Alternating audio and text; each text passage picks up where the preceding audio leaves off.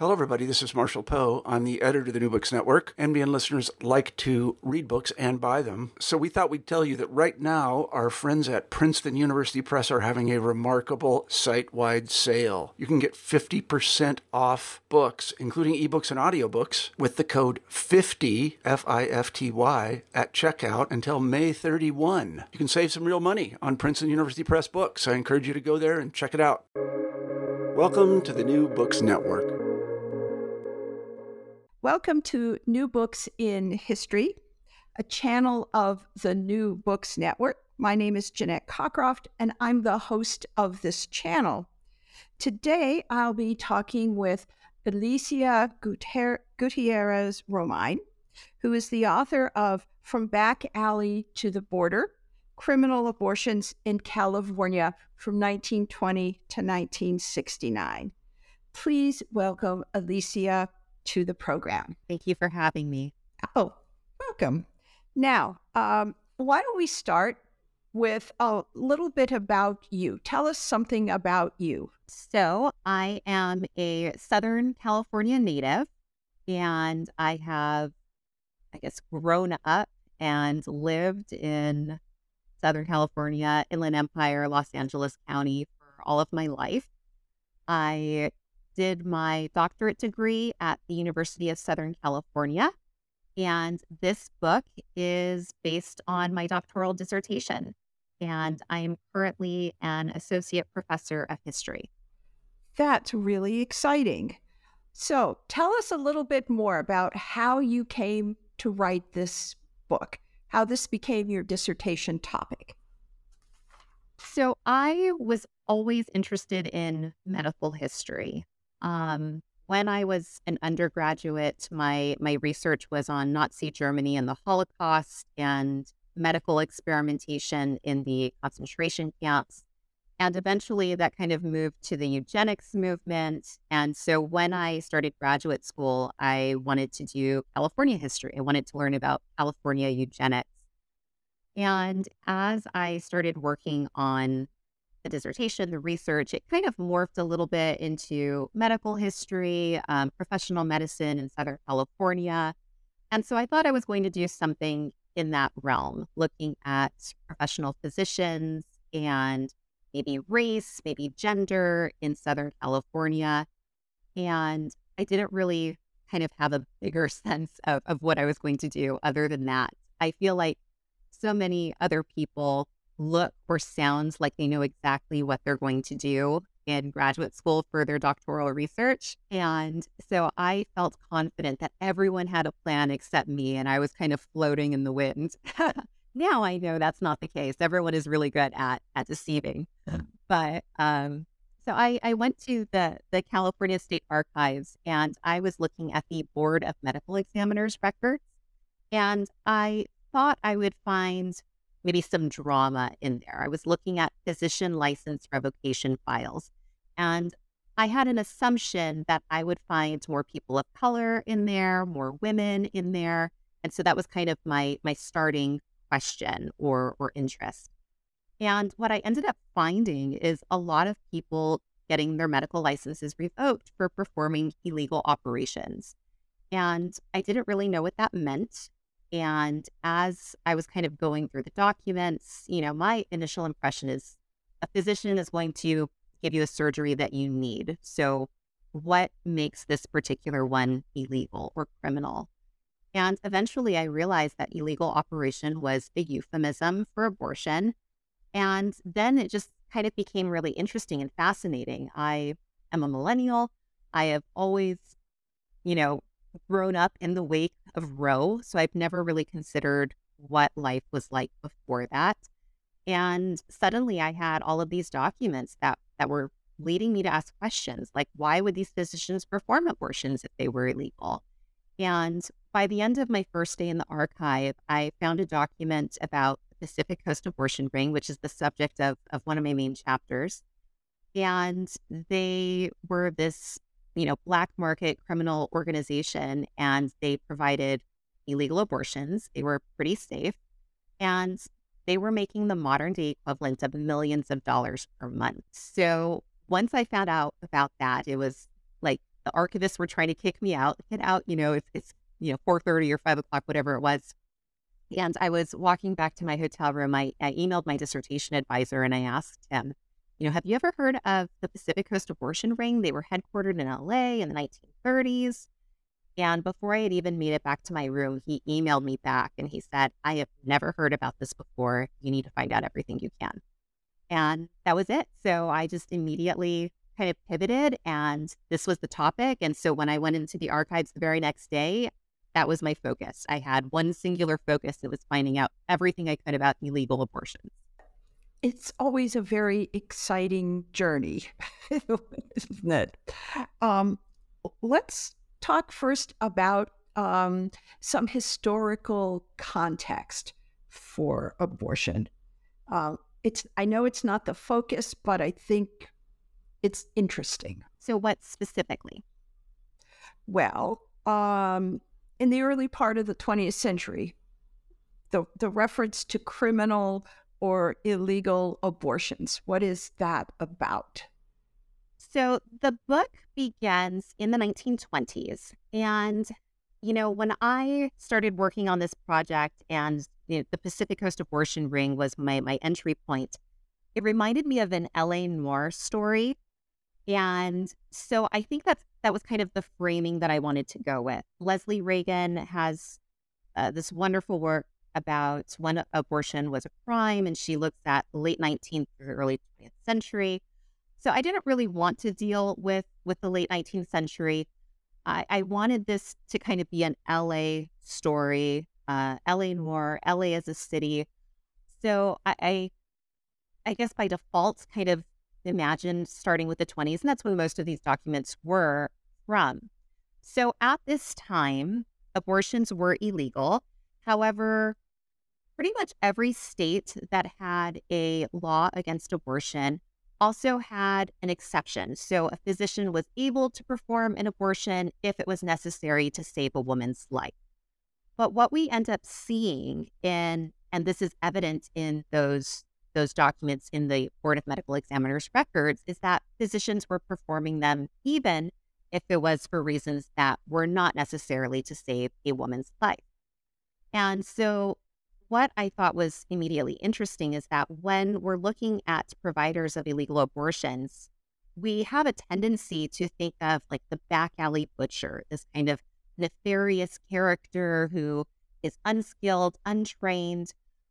And that wasn't always the case. There's many physicians and medical professionals and people who maybe don't have actual medical training, but who have specialized in the procedure who are providing abortions. And so it really is this broad spectrum of people who kind of fit under this banner. And it could be this nefarious character, but it could also be a trained medical professional. And this person is just doing this abortion for an illegal reason because they want to stay in their patient's good graces, or during the depression, they want a little bit of extra income to continue coming in. And so when we're looking at the 1920s, and particularly in the book, we start with kind of both of these characters. We do have the nefarious kind of character to start the book, this person who is um, you know, an identity thief who is a fraudulent medical professional. And, and then we do go into looking at trained medical professionals who provide the procedure as well. And so all of this kind of falls under the banner of illegal abortion. And it doesn't really mean anything about the, the quality of care or about the type of provider. It's more about the circumstances or conditions that are giving rise to this particular abortion. That's what makes an abortion illegal. Why why are they doing these just to stay in the good graces of uh, longstanding patients, or is there something else going on? I think for some, we we do see that, particularly if the patient is well to do and um, they want to continue to provide services for this woman. She would also probably be the gatekeeper of who treats their children or her husband or any other family members. And so since the categories defining what was illegal abortion were really ambiguous before the, uh, since the categories defining what was illegal abortion, since the categories defining what was a legal abortion were so ambiguous, what we can see is that physicians had a lot of trust at first. Um, most of these procedures before the 1950s are taking place in private medical offices. So there isn't really much oversight. If a physician believes an abortion is necessary for whatever reasons, they're not really going to have to deal with any oversight or issues unless there are some complications with this procedure. And so there isn't like a, a checklist or a reporting agency that these physicians have to turn to until we get into really the, the 1950s and 60s. That's when most of these abortions are moving into hospitals. That's when we're getting oversight. And that's when some of these criteria are becoming subject to scrutiny. So, who's getting these abortions in the early part of the century in particular? Women from all walks of life, from all, you know, social status, all races, all ethnicities the book does primarily focus on the experiences of, of white women. And it it does attempt to look at some of the experiences of Black women. Uh, even though I talk about the border, I don't really talk about the experiences of Mexican women or Latinas, uh, which is something that you know in another life I would have loved to have had the time to go into. But I suppose I will leave that for for another researcher in the future.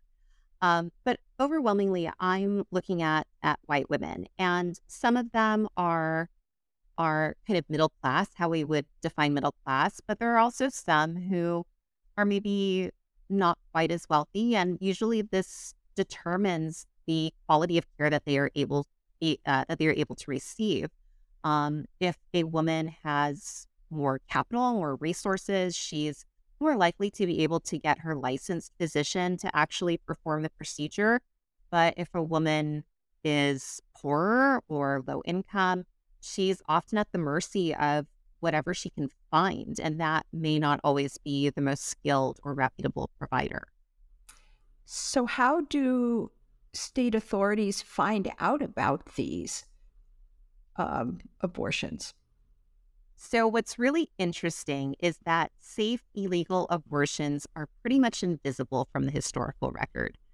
Um, there's a lot of stigma then, uh, even today, about abortions. And so many of these women who have safe illegal abortions, they just kind of move on with their life and they don't say anything. And if one of the women in their orbit needs um, a similar service, they might provide a name or a recommendation of where to go, but they're largely absent from the historical record. And so my research, in some ways, perpetuates the idea that illegal abortions are dangerous because many of the sources that I have to rely on are coroner's records or death inquiries, um, newspaper articles that are sensational, um, because those are the illegal abortions we hear about and it it's a subset of the illegal abortions that are taking place. They are not representative of most of the illegal abortions that are taking place, but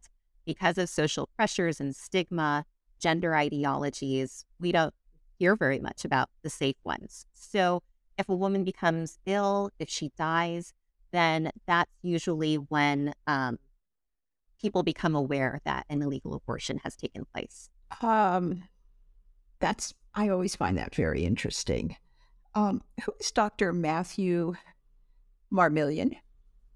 Dr. Matthew Marmillion was an African American physician in Los Angeles, and he was a trained medical professional. He went to medical school. He was born and raised in Louisiana, and he came to LA in the 1930s. He was considered uh, a stand up member of his community. And he became one of these physicians I, I speak about who was involved in a fatal abortion case. So, in his case, it was a young woman, uh, she was 18 years old, who approached him for an abortion.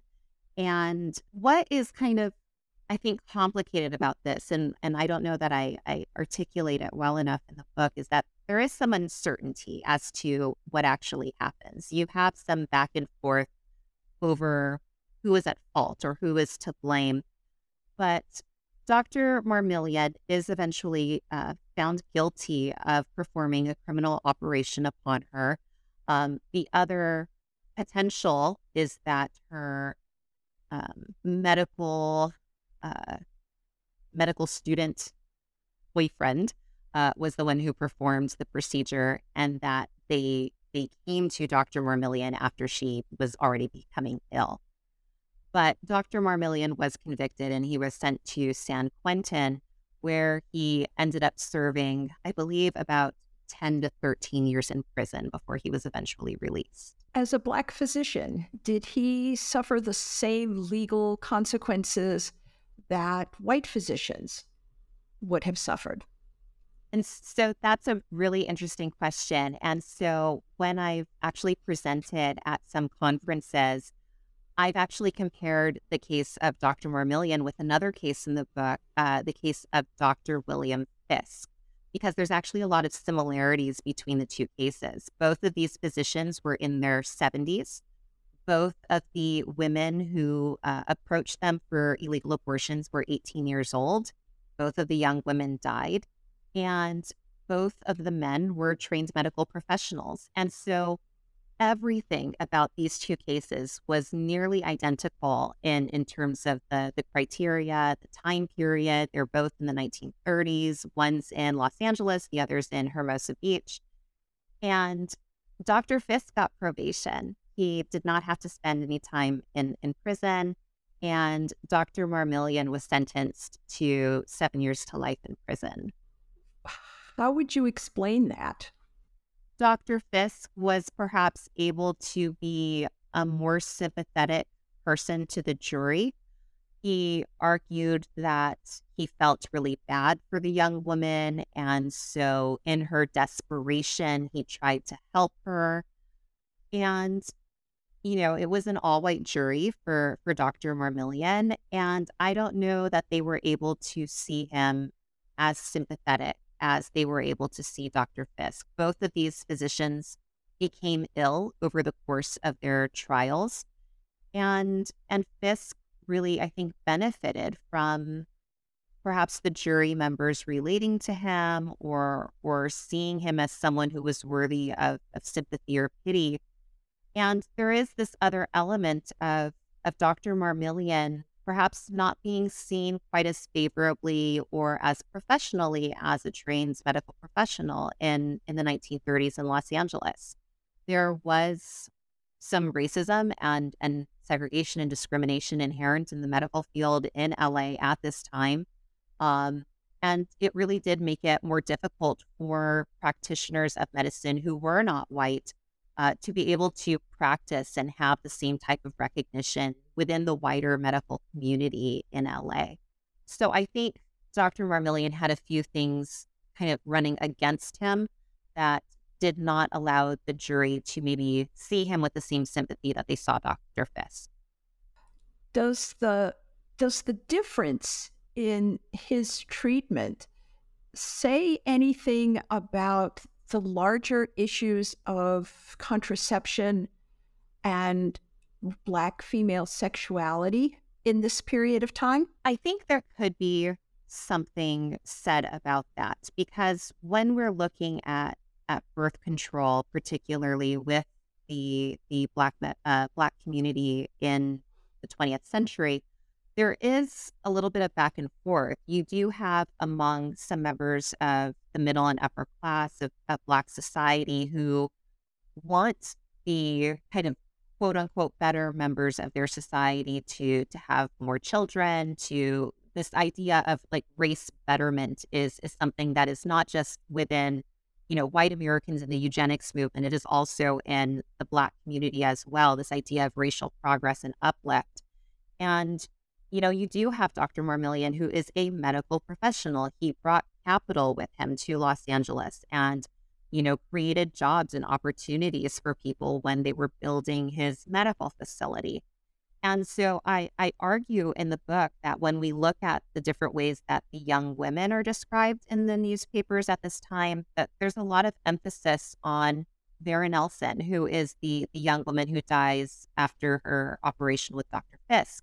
People are going through her diary. They want to know who her paramours are. They they want to know who is this young man Mac and you know what is going on with this young girl who has a terrible relationship with her mother. And it becomes this really, you know, sensational story about her and you know young women and delinquency in the city and and all of these other things but I, I argue that organs of the Black press did not have the liberty to personalize Margaret Scott quite in the same way. Because if they humanized her more, then it would have been detrimental to Dr. Marmillion. That if they made a lot of attempts to to talk about her as a young 18 year old girl um, who you know, where where was she going to school? What was her day like? Who were her friends? Was she bubbly? Was she sweet? Was she if they did any of that, it it would have essentially made things worse for Dr. Marmillion. And we have this very insular community in Los Angeles at this time. And I really believe that they were trying to to salvage what they could with Dr. Marmillion, who for all other intents and purposes was a well regarded member of the community. And so it seemed to me um, that maybe Margaret Scott was was kind of sacrificed so that they could do what they could for Dr. Marmillion. That's that's that's interesting. Um, are there female abortion providers? There are. And, you know, one of the the characters who comes up in the book uh, in a couple chapters is a woman by the name of Laura Miner. And Laura Miner was um, she was this woman uh, in San Diego. She she um, came to San Diego uh, after a long route from from Chicago. Her husband had you know, tuberculosis, and she had to keep moving west to to keep herself and her children safe.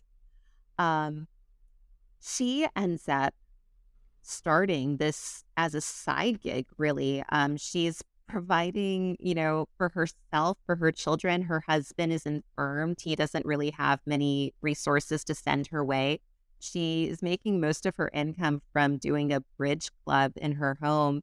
And then one day, one of her bridge students approaches her and says that she has this problem and she doesn't know how to get out of it. And Laura Miner, her husband had actually performed two abortions on her previously. Um, they could not afford to have children when he was ill, and they decided to go that route. And she happened to still have the medical equipment. And so she provided the procedure for this bridge student, and she became a professional. Um, she ends up joining the Pacific Coast Abortion Ring a little bit later. Um, she's technically just a nurse. Um, she does not have medical training. She eventually gets uh, a degree in, in um, she eventually becomes a chiropractor. Um, but even though she's a nurse, she ends up being the one who's providing most of the treatments in the San Diego office, while the physician who is supposed to be performing the abortions is playing golf all day. Um, she is, you know, this really interesting. She's the only woman who is the main abortionist in the Pacific Coast Abortion Ring. Um, she ends up testifying for immunity in that particular case. And then, you know, after she finishes her degree, she goes back to practicing abortion. And in the 40s, she ends up getting arrested and she goes to Tehachapi prison for, for women what's really interesting and, and what's really exciting is just recently, um, Governor Gavin Newsom just posthumously pardoned her uh, just this November based on on the research in the book. It was around the time that Californians we were voting on um, Proposition One, I believe it was for reproductive justice in in California, And so she was just posthumously pardoned. Uh, so he called me actually right right when he did it. Oh, wow. I um you know I I just came home from work. I had had a meeting and I was a little frustrated, and so I was chatting with my my husband. He he works from home on Fridays, and I was like, hold on, this you know this number I don't recognize is calling me, and so I answered and I was like, hello, and then I just hear this voice. You know, is this Dr. Gutierrez Romine? Yes hi, this is Governor Gavin Newsom. And I was like, I'm sorry, what? so I'm like wildly gesturing to my husband, like, record this. You need to record this. And and so it was really cool because he he called me and he said, you know, I, I just wanted to let you know that I posthumously pardoned Laura Miner. Thank you so much for your research on uh, on this topic and for, you know, doing what you can to ensure reproductive justice for, you know, women in California. So it's it's really cool to see that that actually happened as a result of the book. That is totally cool. it, it's nice to be reminded that our work actually has tangible impact. It yeah, definitely. And you know, when when I wrote this when I started writing, you know, the dissertation and the book, I had no idea that it was going to become quite as relevant as as it is. And so it's this constant back and forth of, you know, this is so relevant to the work that I'm doing and and alternating between that and you know god why don't why don't people just read my book? Of course. Um, all right let's talk now about the pacific coast abortion ring. Okay. So the pacific coast abortion ring uh, is you know how i got into this topic. And it's this organization that was headquartered in Los Angeles. Um, 1935 to 1937 is kind of its rise and fall, all sits right there. Uh, it was organized by a man named Reginald Rankin.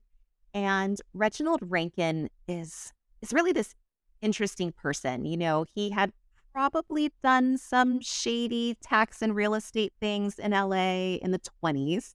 Um, he probably was involved in some type of political corruption, you know, bribery, things like that before. Um, but eventually he decides for, you know, I don't really know what caused him to to decide to do this, but this was going to be his his next next empire. And he wanted to create a an abortion mill that would span all along the West Coast. He had this very grandiose vision for for what this was going to be. And so he had found Dr. George Watts. Dr. George Watts was uh, an abortion provider in, uh, ooh, I think Oregon. I always get Washington and Oregon mixed up. Uh, he's in one of those. And he had, Dr. George Watts had been practicing abortions for some 40 years by this point. And he was a really safe, reputable provider. He developed a um, device called a vacuum aspiration method. And it allowed him to perform the procedures really hygienically. And so Reginald Rankin approached Dr. Watts and asked him if he wanted to, to form an abortion empire with him. And, you know, George Watts could have retired at this point. He's an older man. He's he's been doing medicine for over 40 years by this point. So I don't know if it was a financial thing again because we're we're in the Great Depression era. I don't know if it was something that like reinvigorated him that you know this is something exciting that I could be part of. It it you know for some people I imagine retirement feels like death you know?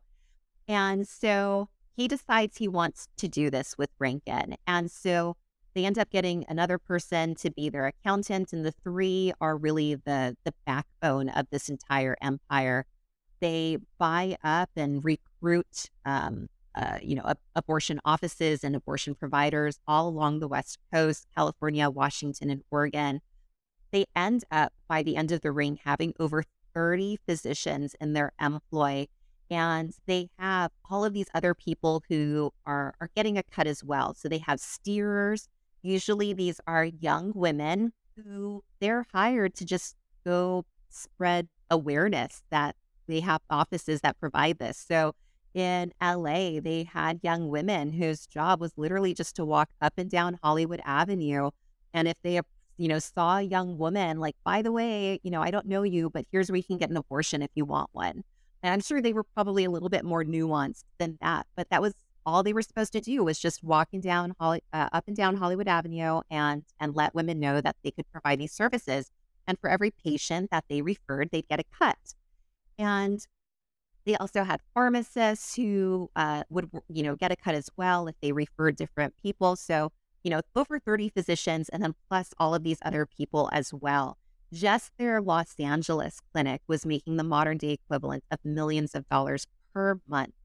And they had, you know, a Portland office, they had a Seattle office, San Francisco office, San Diego, and, you know, so many more. And it was becoming this this thing that that Reginald Rankin imagined. And it it ends up kind of starting to fall apart around 1936. It's one of his doctors, I think, in Seattle, is becoming a little bit too independent, and um, you know, he he kind of decides he wants to break apart from the ring and and not send part of his profits over to Reginald Rankin in L.A. And so it does cause this kind of power struggle. And eventually, Rankin allows this doctor to kind of break off.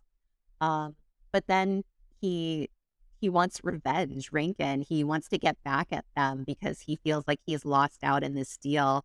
And ultimately, you know, this this infighting is what leads to this this entire organization becoming well known, and um, it becomes part of this multi-agency task that ends up breaking it down. They start raiding all of these offices and clinics and there's two major trials that take place, one in San Francisco and one in Los Angeles.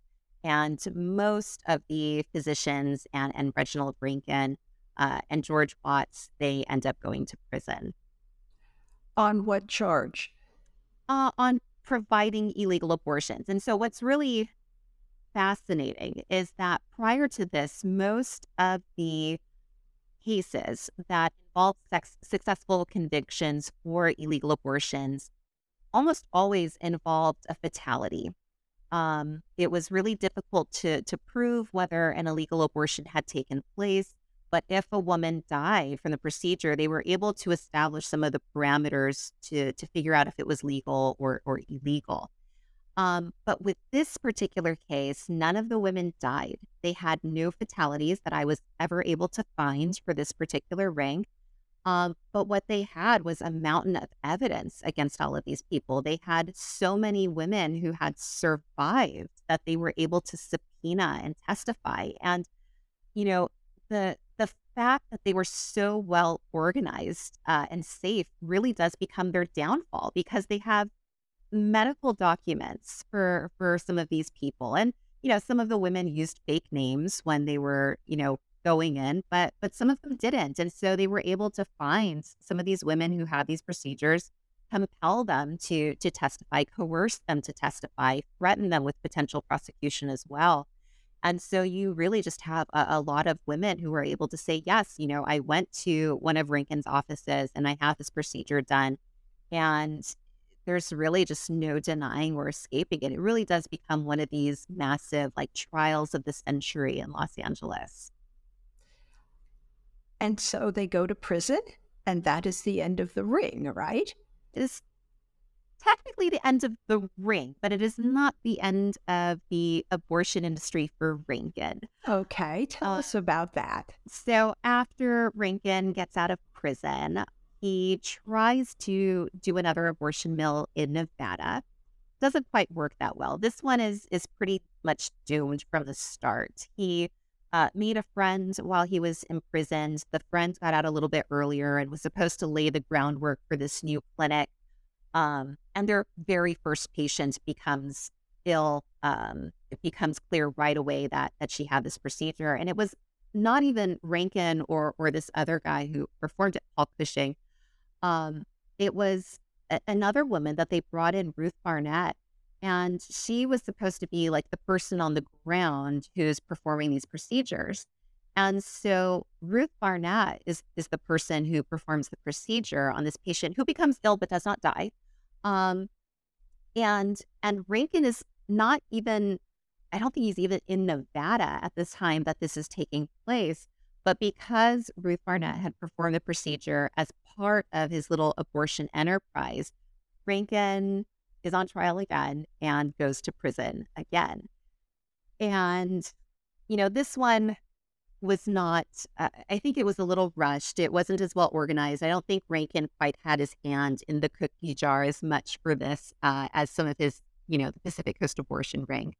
Um, so I don't know if he was rusty or just a little too too quick to to get back in it. But he goes to prison in Nevada for for a little bit, and by 1950 he's back in Southern California, and he has one more shot. He's going to try an illegal abortion ring one more time. And this time he finds one other doctor, Dr. Buffum, and he decides that the best route that, that they can go is to take advantage of Southern California's mobility, its geographic proximity to the border, car culture, all of these things are in play for this final you know, abortion attempt for for Rankin. And so they have an office in Long Beach, California that's just a front.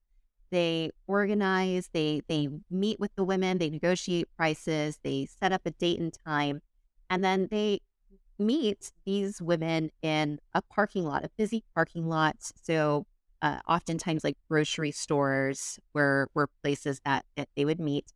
And then they were going to transport the women across the border into Tijuana, where they would have a physician in Tijuana perform the procedure. And then they would drive the women back to this um, nondescript parking lot, and then they would go their separate ways.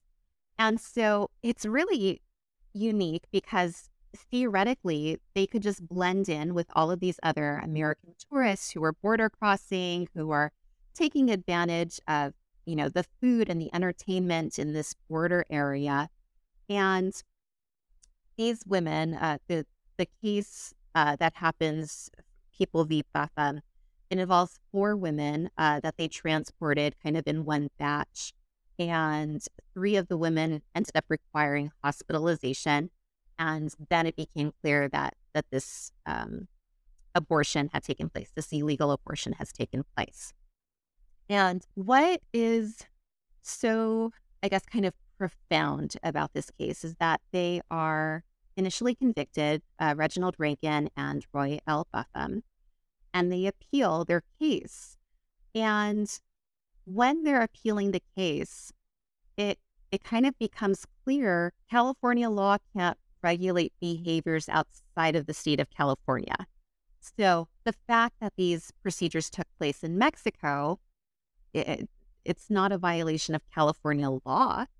And even though abortions were illegal in Mexico, in Mexico too, a California court can't convict them for violating Mexican law, and so they they win their appeal. Um, the court recognized the limits of its judicial power.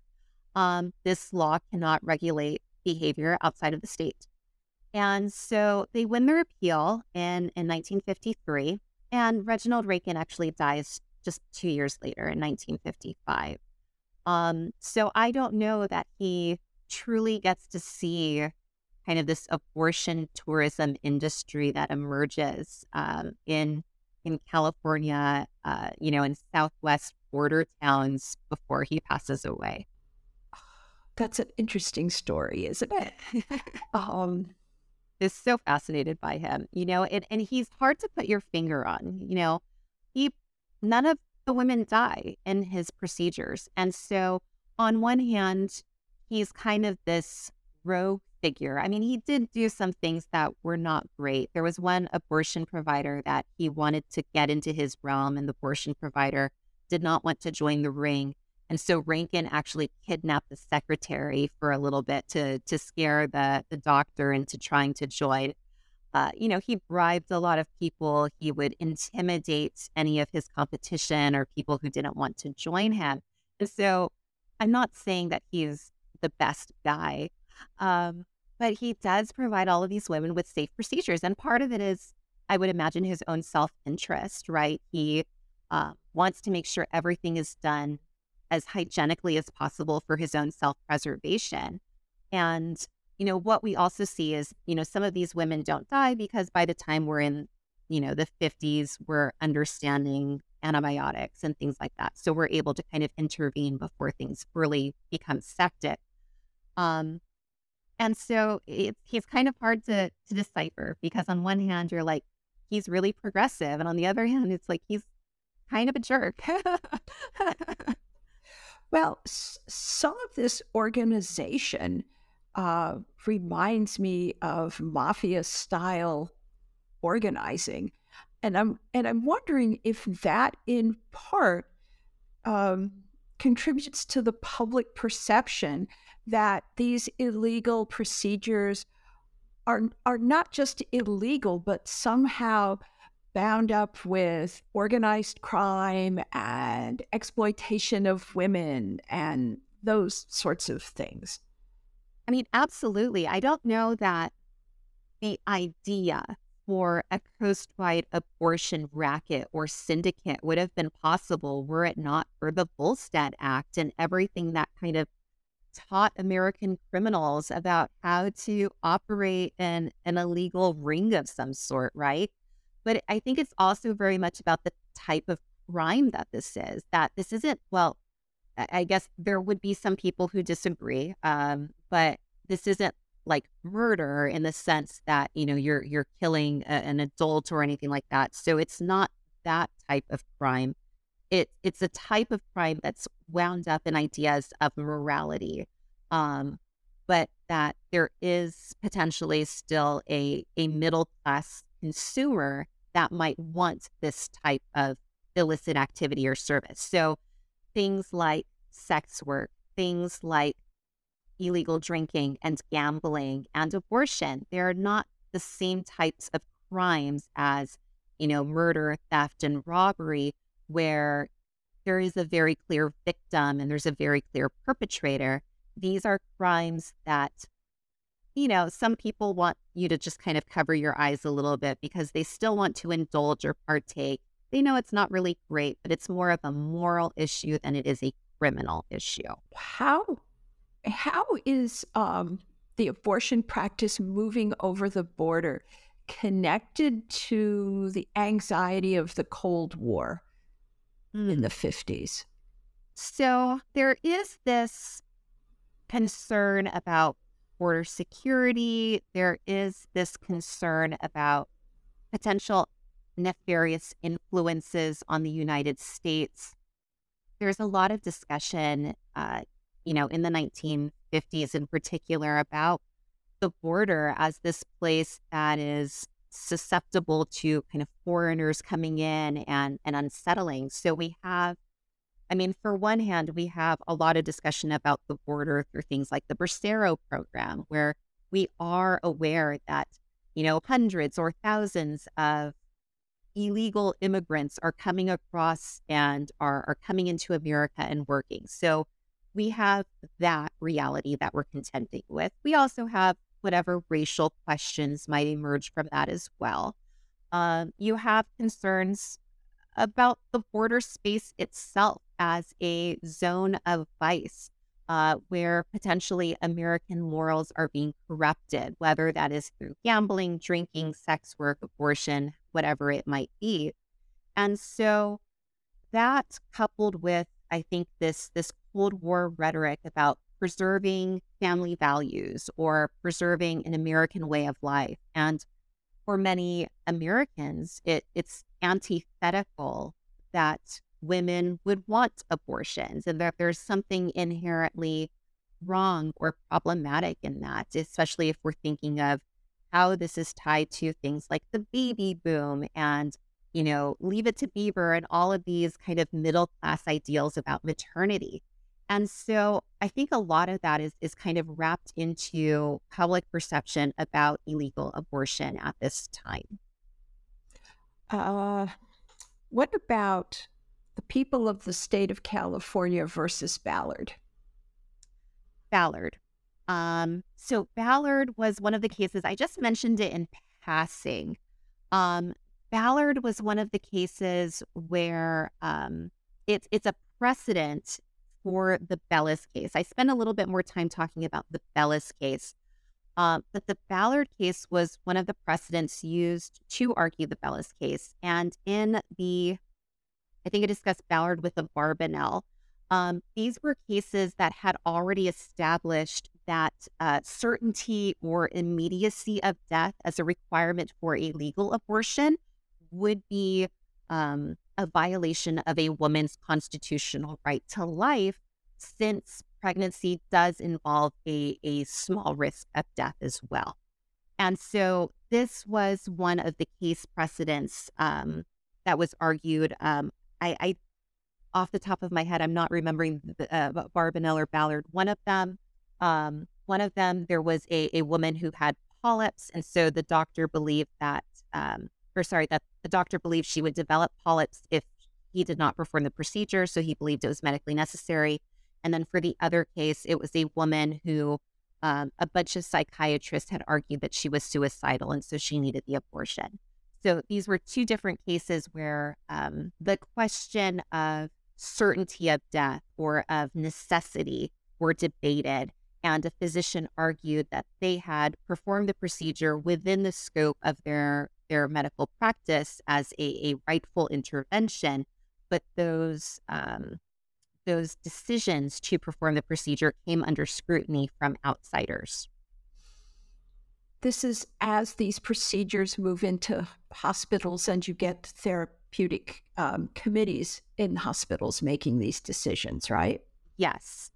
Yes. And so we start to see some of these um, cases that are really looking at was this a justifiable reason? Was this a good justification? Was her life really at risk?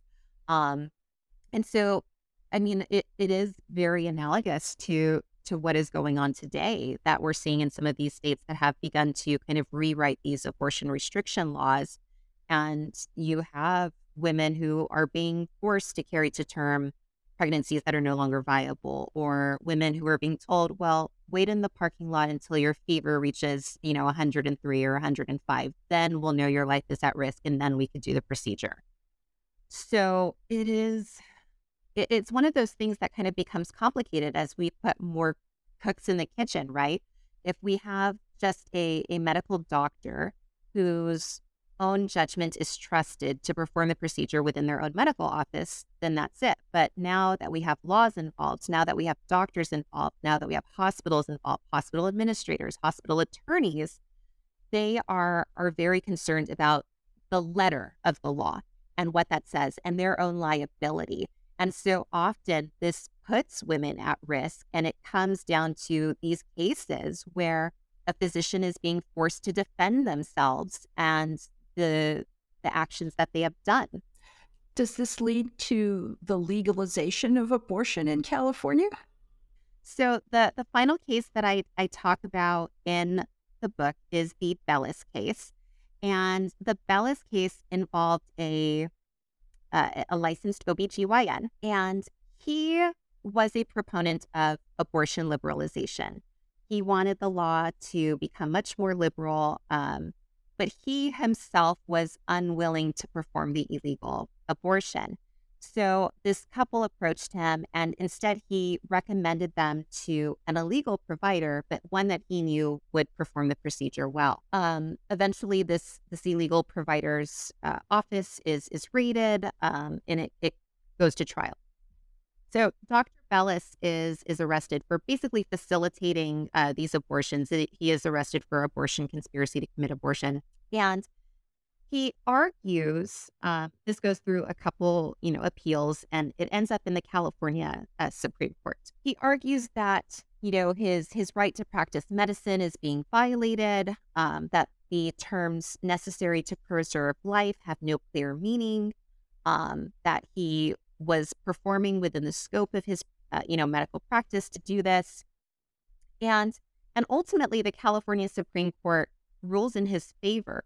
Um, they receive amicus briefs from all of these other deans of medical schools that are saying, you know, when California created its abortion, its law against abortion in 1850, it was doing that to protect women from unlicensed providers. The law from 1850 said that it was illegal to perform an abortion, but it said that this does not apply to medical professionals who, within the scope of their practice, believe it's necessary to perform the procedure.